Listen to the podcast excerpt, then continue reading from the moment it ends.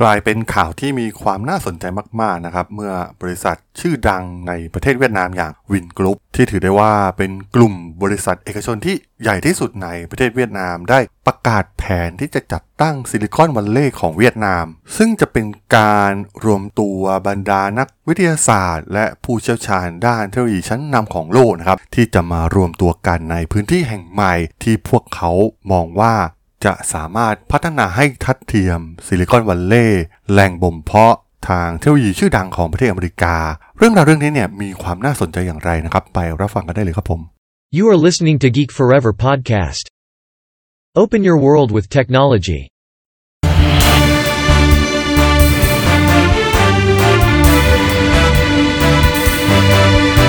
This is Geek Daily.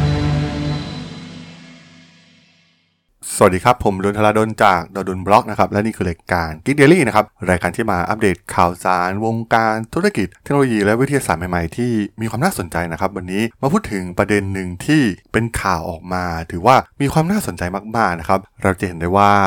เรื่องของซิลิคอนวัลเลย์เองนะครับ มีหลายๆประเทศอยากให้เกิดรูปแบบของแหล่งบ่มเพาะ ธุรกิจโดยเฉพาะธุรกิจทางด้านเทคโนโลยีนะครับ ที่คล้ายๆ รูปแบบของซิลิคอนวัลเลย์ในอเมริกาในประเทศของตนเอง ซึ่งความน่าสนใจก็คือเวียดนามก็เป็นหนึ่งในนั้นนะครับ ตอนนี้พวกเขากำลังดึงดูดกลุ่มนักลงทุนมากมายนะครับ โดยเฉพาะกลุ่มด้านเทคโนโลยีเองนะครับ ที่มาสร้างโรงงานเป็น สถานที่วิจัย R&D ต่างๆ มากมายนะครับ แบรนด์ยักษ์ใหญ่ Intel หรือแม้กระทั่ง Foxconn นะครับที่เป็นข่าวล่าสุดที่จะย้ายฐานการผลิตอุปกรณ์ของ Apple เนี่ยมาที่เวียดนามนะครับเนื่องจากเราจะเห็นได้ถึงปัญหา เรื่อง trade war เอง หรือปัญหาความขัดแย้งระหว่าง จีน อเมริกา หรือเรื่องราวในไต้หวันนะครับที่ดูเหมือนว่ามันเริ่มที่จะทวีความรุนแรงมากขึ้นเรื่อยๆนะครับซึ่งแน่นอนว่ามันส่งผลกระทบต่อห่วงโซ่ supply chainนในหลายๆ ธุรกิจนะครับโดยเฉพาะธุรกิจที่ต้องใช้ชิป ซึ่งในยุคปัจจุบันเนี่ยชิปมันได้กลายเป็นส่วนประกอบของแทบจะทุกผลิตภัณฑ์แล้วก็ว่าได้นะครับไล่ตั้งแต่มือถือ อุปกรณ์ เครื่องใช้ไฟฟ้ารถยนต์ หรืออุปกรณ์ทางการแพทย์ต่างๆนะครับ ซึ่งมันได้กลายเป็นมันสมองชิ้นสำคัญของอุปกรณ์มากมายทั่วโลกในตอนนี้นะครับ แล้วก็เราก็ใช้กันอยู่แทบจะทุกวัน ซึ่งบางอุปกรณ์เนี่ยเราแทบจะไม่รู้ด้วยซ้ำนะครับว่ามันมีส่วนประกอบของชิปอยู่ และเรียกได้ว่ามันเป็นการประกาศแผนที่ถือว่าถูกเวลามากๆนะครับ เพราะว่าตอนนี้เนี่ยประเทศเวียดนามเองค่อนข้างเนื้อหอมมากๆนะครับโดยเฉพาะการเปิดรับการลงทุนจากต่างชาตินะครับ เพราะว่าพวกเขาเนี่ยมีแรงงานที่ราคาไม่แพงมาก รวมถึง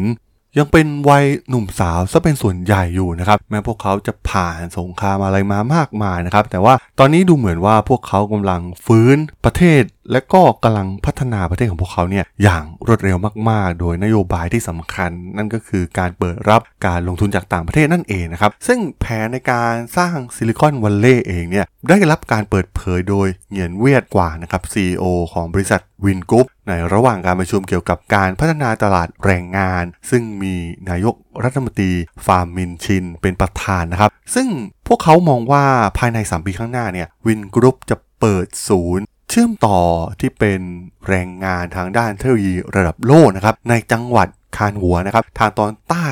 ของประเทศ ซึ่ง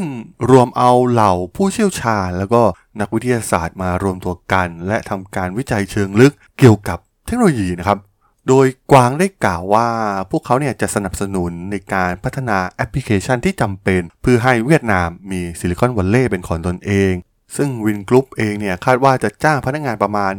150,000 คน ในอีก 2 ปีข้างหน้านะครับ ตั้งแต่แรงงานไร้ฝีมือไปจนถึงพนักงานอาวุโสในสาขาด้านการวิจัยเทคโนโลยีการค้าและบริการนะครับในอีก 5 ปีข้างหน้าเนี่ยกลุ่มวินกรุ๊ปเองเนี่ยมีแผนจะคืนกำไรให้กับสังคมนะครับโดยเป็นการสร้างที่อยู่อาศัยจำนวน 5 0 0 0 0 0หลัง ในหลาย ๆ พื้นที่ทั่วประเทศนะครับรวมถึงนครโฮจิมินห์ด้วย ต้องบอกว่าวินกรุ๊ปเองเนี่ยมีความน่าสนใจนะครับเป็นบริษัทที่ทะยานสอดรับกับ เทรนด์ที่เกิดขึ้นของโลกนะครับ โดยเฉพาะอย่างรถไฟฟ้าเนี่ยมันก็เหลือเชื่อมากๆนะครับที่พวกเขาสามารถผลิตรถไฟฟ้า EV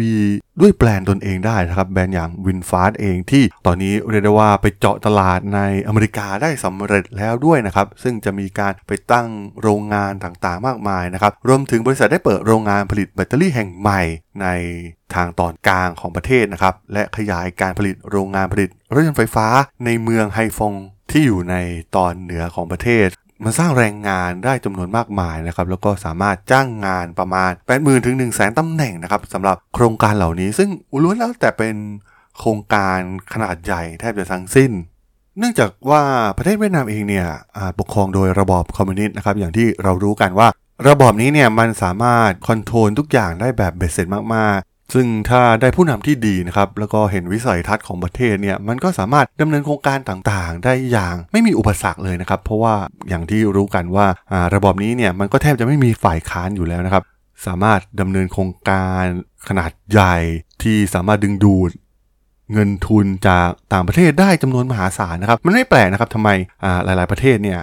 ถึงโฟกัสไปลงทุนในประเทศเวียดนามอย่างแรกก็คือ เรื่องการเมืองที่มีเสถียรภาพมาก ๆ นั่นเองนะครับ และอีกหนึ่งเรื่องราวที่น่าสนใจ ถ้าเราไปดูตลาดเรื่องเทคโนโลยีในประเทศเวียดนามเองนะครับ พวกเขาเนี่ยจะมีผลิตภัณฑ์ภายในประเทศที่ใช้กันเองนะครับ เวียดนามเนี่ยมันคล้ายๆกับประเทศเกาหลีใต้นะครับ แม้แบรนด์ยักษ์ใหญ่จะเข้ามานะครับทั้งอีคอมเมิร์ซโซเชียลมีเดียหรือว่าแพลตฟอร์มแชทแพลตฟอร์ม messaging service ต่างๆเนี่ย ก็ส่วนใหญ่เนี่ยคนเวียดนามก็จะใช้ผลิตภัณฑ์ภายในประเทศนะครับ รูปแบบเดียวกับที่เกิดขึ้นกับเกาหลีใต้มากๆนะครับทำให้พื้นฐานทางด้านเทคโนโลยีของพวกเขาเนี่ยค่อนข้างแข็งแกร่งมากๆนะครับ คนกลุ่ม IT ของพวกเขาเนี่ยมีสตาร์ทอัพที่กลายเป็นยูนิคอร์นมากมายนะครับ ซึ่งถ้าไปเทียบกับประเทศอย่างอินโดนีเซียเนี่ยอินโดนีเซียเนี่ยมันได้ economy of scale ถูกไหมครับ เพราะว่ามีประชากรมากกว่า 200 ล้านคนเนี่ยมันดึงดูด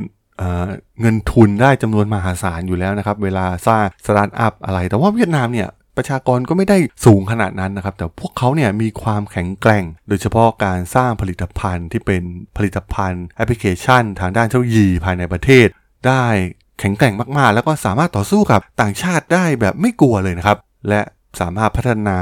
ให้ตอบรับกับพฤติกรรมผู้บริโภคของพวกเขาในประเทศได้ดีกว่าด้วยซ้ำและที่สำคัญเนี่ย ตอนนี้ด้วยพลังของคนหนุ่มสาวของประเทศของพวกเขานะครับที่เป็นกำลังหลักในการพัฒนาประเทศเนี่ยมันแตกต่างจากตัวอย่างประเทศไทยเนี่ยกำลังเข้าสู่สังคมสูงอายุกันแล้วนะครับ ซึ่งแน่นอนว่าในระยะยาวเนี่ยเราค่อนข้างเสียเปรียบมากๆนะครับเมื่อเทียบกับเวียดนามเอง และสิ่งที่น่าสนใจมากๆนะครับ เวียดนามเนี่ยมีลักษณะที่คล้ายๆกับประเทศที่พัฒนาแล้วหลาย ๆประเทศนะครับในโซนนี้ไม่ว่าจะเป็นไต้หวัน เกาหลีใต้ ญี่ปุ่น หรือสิงคโปร์เองนะครับ มันมี DNA บางอย่างนะครับของพวกเขาเพราะว่าหนึ่งก็คือ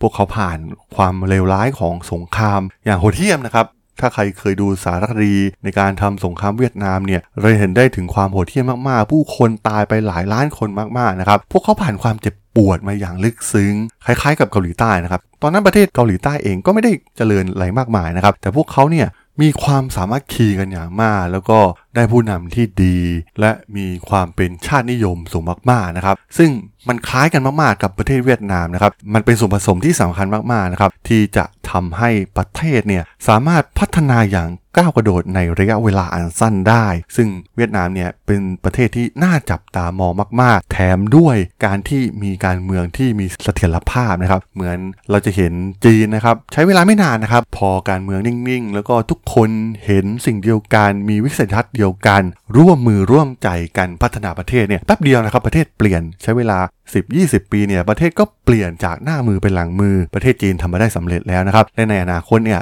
ดูเหมือนเวียดนามเนี่ยจะกลายเป็นอีกหนึ่งประเทศที่น่าจับตามองมากๆ นั่นเองครับผมสำหรับเรื่องราวของแผนการสร้างซิลิคอนวัลเลย์ในประเทศเวียดนามใน EP นี้ ผมก็ต้องขอจบไว้เพียงเท่านี้ก่อนนะครับสำหรับเพื่อนๆที่สนใจเรื่องราวทางธุรกิจเทคโนโลยีและวิทยาศาสตร์ใหม่ๆที่มีความน่าสนใจก็สามารถติดตามมาได้นะครับทางช่อง Geek Forever Podcast ตอนนี้ก็มีอยู่ในแพลตฟอร์มหลักๆ ทั้ง Podbean Apple Podcast Google Podcast Spotify YouTube แล้วก็จะมีการอัปโหลดลงแพลตฟอร์ม Blockdit ใน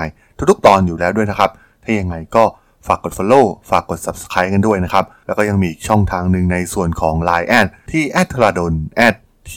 H A R A D H O L สามารถแอดเข้ามาพูดคุยกันได้นะครับ ผมก็จะส่งสาระดีๆ พอดแคสต์ดีๆ ให้ท่านเป็นประจำอยู่แล้วด้วยนะครับ ถ้าอย่างไงก็ ฝากติดตามทางช่องทางต่างๆ กันด้วยนะครับสำหรับใน EP นี้เนี่ยผมต้องขอลากันไปก่อนนะครับ เจอกันใหม่ใน EP หน้านะครับผม สวัสดีครับ